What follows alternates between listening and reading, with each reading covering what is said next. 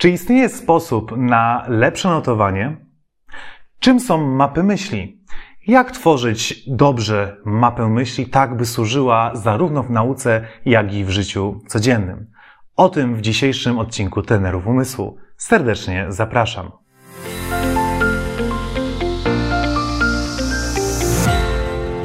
Cześć! Dzisiaj bardzo ważny temat mapy myśli. Myślę, że kiedyś słyszałeś już o mapach myśli. Być może nawet próbowałeś je robić, może z nich korzystałeś, może próbowałeś wytłumaczyć je swojemu dziecku i zachęcić je do wykorzystywania ich w szkole. E, jednak moje doświadczenie po wielu, wielu tysiącach godzin e, pracy e, z ludźmi jest takie, że bardzo wiele osób, które nawet słyszało o mapach myśli, nawet próbowało je tworzyć, to nie do końca zauważa ich potencjał. A ich potencjał jest ogromny. I w tym filmie będę chciał opowiedzieć Ci po prostu krok po kroku, jak wykonać poprawnie mapę myśli. Przeglądając E, internet, e, wpisując e, hasło mapa myśli, napotykam na bardzo wiele błędnie wykonanych map myśli. To jest trochę tak, jakby zrobić ciasto, ale zamiast mąki pszennej użyć mąki ziemniaczanej. No i wyjdzie taka klucha. Albo żeby cokolwiek zmodyfikować w jakimś harmonogramie napiętej imprezy i wszystko się rozlatuje. I tak jest też z mapą myśli, dlatego zachęcam Cię, nawet jeżeli umiesz robić mapy myśli, a przynajmniej wydaje ci się, że umiesz je robić, to spróbuj na nowo zrobić ją tak, jak dzisiaj ci opowiem. A skąd wiem, że to, co mówię, jest dobre? Ponieważ biorę to bezpośrednio od twórcy mindmappingu, czyli profesora Tony'ego Buzana, którego miałem przyjemność spotkać kilka razy w moim życiu i z nim rozmawiać. I teraz zaczynając zupełnie, zupełnie od początku. Każdy z nas ma głowę. I w tej głowie powinien być mózg. I ten mózg można podzielić na bardzo wiele y, części, tak? Można go podzielić ze względu na to, czy to jest y, płat skroniowy, płat y, czołowy, można go podzielić na oddzielne neurony. Tych podziałów, nazwijmy to szarą, białą, podziałów będzie bardzo, bardzo wiele. A takim najprostszym, łopatologicznym podziałem jest lewa i prawa półkula. I teraz każdy z nas Prawą półkulę wykorzystuje przede wszystkim wtedy, kiedy coś sobie wyobraża, kiedy śpiewa, tańczy. Ona jest odpowiedzialna przede wszystkim za poczucie przestrzeni, za um, ogarnianie kolorów, czyli taka trochę dusza artystyczna. A lewa półkula jest bardziej aktywna przy zadaniach takich stricte logiczno-matematycznych, przy porównywaniu rzeczy do siebie. Na przykład, kiedy mówimy, ty jesteś wyższy od niego, albo ty jesteś cięższy niż coś tam, to wtedy ta lewa półkula bardziej się aktywizuje. To nie znaczy, że e, w tym momencie prawa w ogóle nie pracuje, albo odwrotnie, kiedy robimy coś artystycznego, to lewa zupełnie nie pracuje. Nie, nie, nie, nic z tych rzeczy. Mózg pracuje całościowo. Mówię o tym, że te półkule są e, bardziej predysponowane do zajmowania się takimi lub takimi zagadnieniami. Problem jest gdzie indziej. Problem jest taki, że my nauczyliśmy się e, pracować głównie lewą albo głównie prawą półkulą, pracując nad danym zadaniem. To znaczy, kiedy jesteśmy na lekcji matematyki, to rzadko słyszymy, słuchaj, pokoloruj sobie te cyferki według na przykład tego, czy jest liczba pierwsza, czy nie jest liczbą pierwsza. A jest, kiedy jesteśmy na lekcji muzyki, to mało kto tłumaczy ją na podstawie matematyki.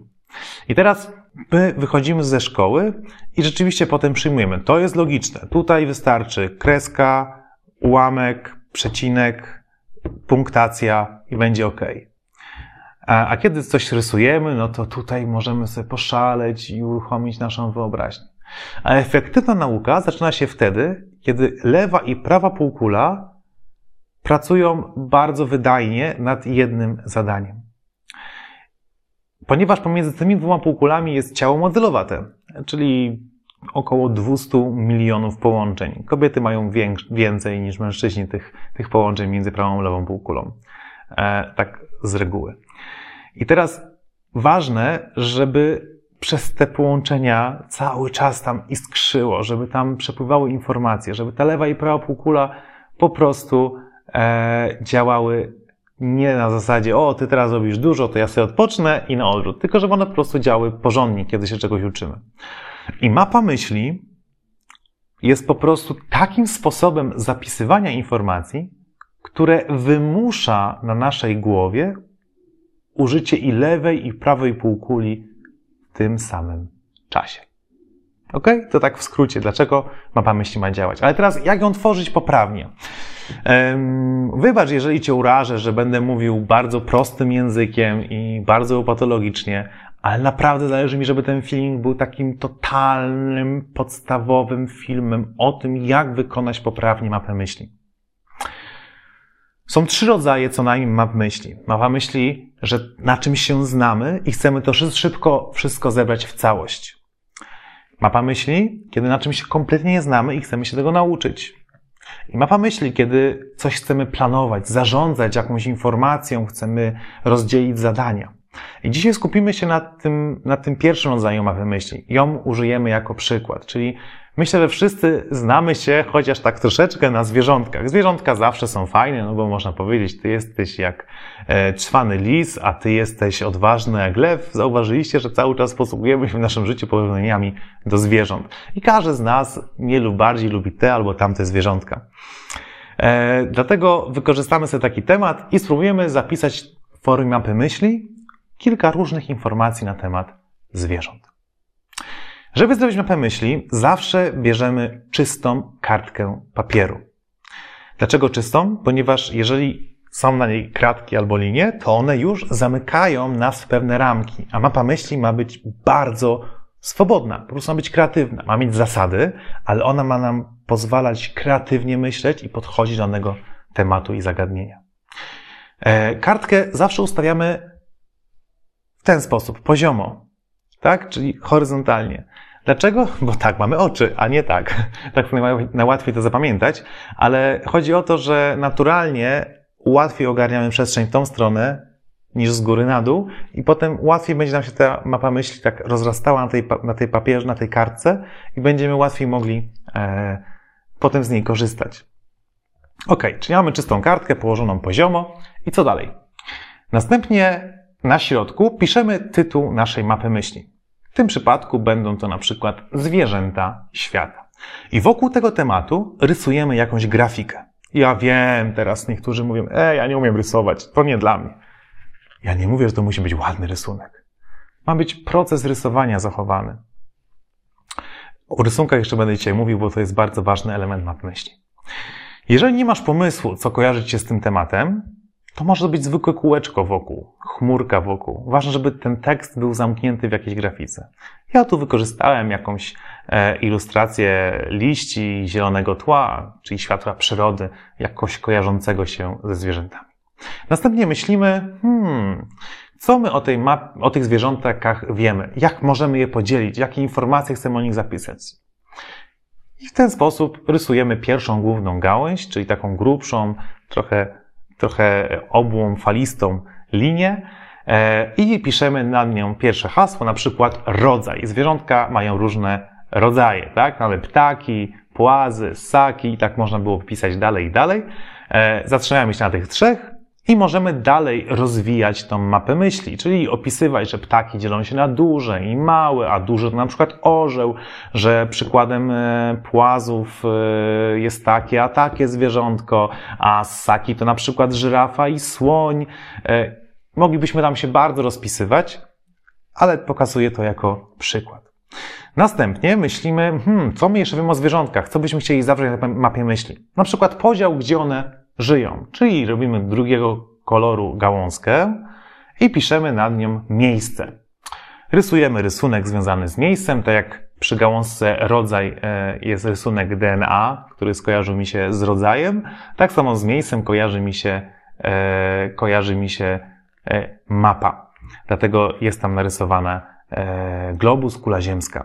No i miejsce, czyli zwierzątka żyjące na lądzie, w wodzie, czy w powietrzu, przykład w wodzie to ryby. I znowu można byłoby dalej rozpisywać, ale my idziemy dalej, bo jest to przykładowa mapa myśli. Chcemy jeszcze e, napisać na przykład, co zwierzątka jedzą. Więc rysujemy kolejną gałązkę, tym razem e, koloru pomarańczowego, na przykład akurat taką narysowałem. E, od razu rysujemy rysunek, coś, albo konkretne jedzenie, albo coś nam się kojarzy z jedzeniem. Tym przykładzie będzie to e, talerz z sztućcami. I rozpisujemy, że są zwierzątka mięsożerne, roślinożerne i wszystkożerne. I na przykład mięsożerny jest lew albo tygrys, a roślinożerna jest żyrafa czy krowa i tak dalej, i tak dalej. E, ale mapa myśli nie musi tylko się opierać na jakiejś wiedzy stricte naukowej. To jest nasza mapa myśli i to też jest duża jej zaleta, że to jest coś, co wypływa z naszego wnętrza, z naszego e, pięknego mózgu. Dlatego możemy napisać na przykład ulubione zwierzątka i rysujemy e, obrazek, który jest jakimś skojarzeniem ze słowem ulubione. E, ja wiem, że teraz każdy ma jakieś inne ulubione zwierzątka. Ja tutaj wybrałem jakieś trzy. Nie znaczy, że są to moje ulubione. Na przykład e, na koty mam alergię, a i tak e, napisałem kot, bo wiem, że dla wielu z Was są ulubione koty. Napisałem alpaka i że alpaka mieszka w Chile i że mm, alpaka ma wełnę, a ta wełna jest cienka. Kot ma łapy, tych łap jest cztery. Kot ma jedzenie, jakie jedzenie mogę tam rozpisać dalej. No i ulubionym zwierzątkiem może być na przykład pies. Ok. I to jest bardzo prosta mapa myśli.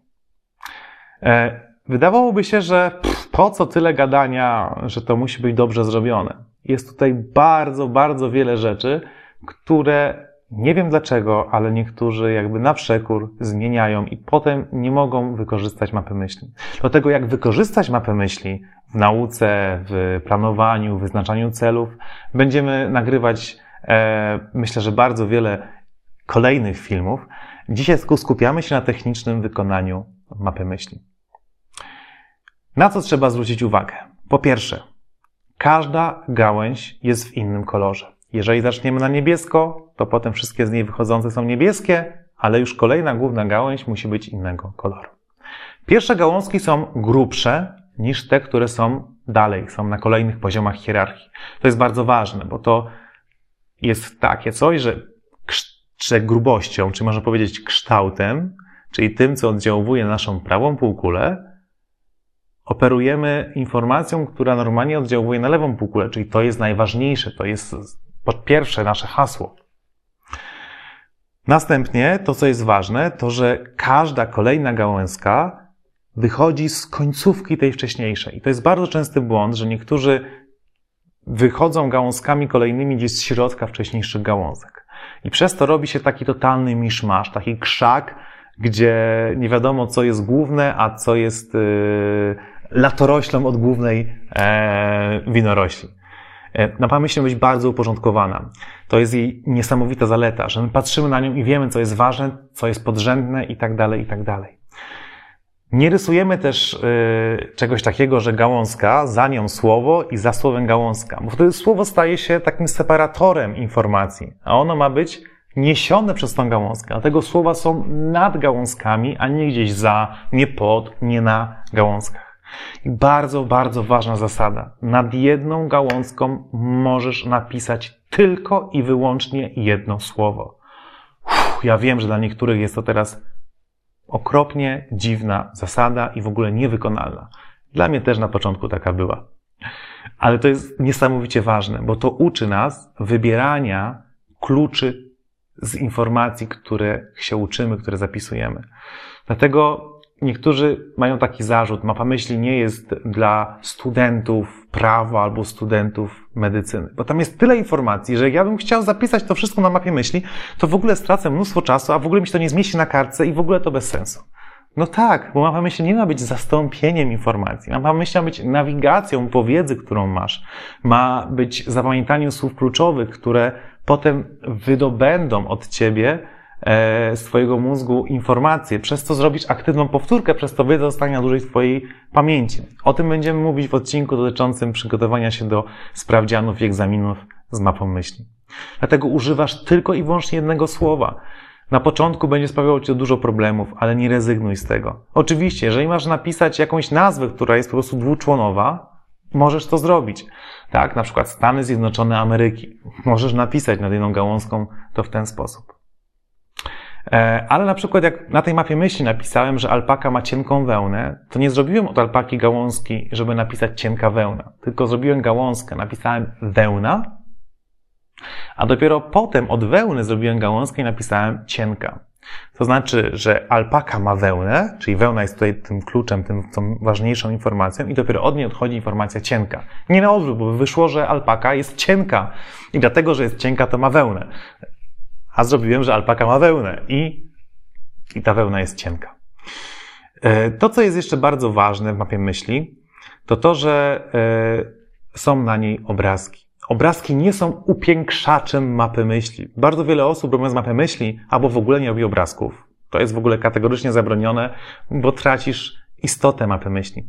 Ale jest wiele osób, które wiedzą, że obrazki są potrzebne, no ale to ja sobie na końcu je narysuję, żeby było ładniej. Nie, nie. Obrazki, rysowanie obrazków i patrzenie, patrzenie na te obrazki to jest proces uczenia się i generowania pomysłów ten obrazek będzie Ci pomagał tworzyć kolejne gałęzie, wymyślać nowe informacje, wygrzebywać z zakamarków mózgu to, co na pierwszy y, rzut oka na taką mapę nie przychodzi Ci do głowy, ale jest z tym bardzo mocno związane. I są co najmniej trzy rodzaje y, rysunków na mapie myśli. Pierwszy rodzaj rysunków to są rysunki, które są wprost tym, co jest napisane. Na przykład rysunek krowy. Tak? Jest napisane krowa, jest rysunek krowy. Drugim rodzajem są e, nasze skojarzenia, czyli na przykład ulubione. No nie ma czegoś takiego ulubione. To jest słowo, do którego mamy pewne symbole skojarzenia, czyli możemy narysować tam właśnie jakieś serduszko, albo tik, gwiazdkę, uśmiech, e, rodzaj, na przykład ten łańcuch DNA, ale może być kompletnie inny rysunek, e, na przykład kwadrat, kółko i krzyżyk, e, który będzie symbolizował, że są coś się dzieli na różne, na różne e, właśnie rodzaje. I trzeci rodzaj obrazków to są obrazki, które pomagają nam zapamiętać jakieś nowe informacje, jakieś nowe słowa. Na przykład załóżmy, że nie słyszałeś nigdy o państwie Chile, a na, chciałbyś zapamiętać, że alpaka pochodzi z Chile. Chile brzmi trochę jak chili, więc dlatego narysowana jest tam papryczka chili. I ten obraz zostanie w Twojej głowie. Nawet jeżeli słowo umknie, to będziesz miał, okej, okay, w głowie tam był papryczka chili, no to było chyba jakieś państwo takie, a Chile, no tak, Chile. Więc możemy rysować e, po prostu skojarzenia dźwiękowe do słów, które pomogą nam je zapamiętać. Z takich bardzo drobnych rzeczy pamiętaj, żeby rysunki też były nad gałązkami, nie gdzieś pod, za. Te rysunki nie powinny być jakieś wielkie, one powinny być yy, mniejsze niż, niż ten obraz w środku. One też, też słowa powinny być dostosowane do długości gałęzi, czyli troszkę krótsze od gałęzi. Nie rysuj gałązek pionowy góra-dół, bo potem to się po prostu ciężko czyta.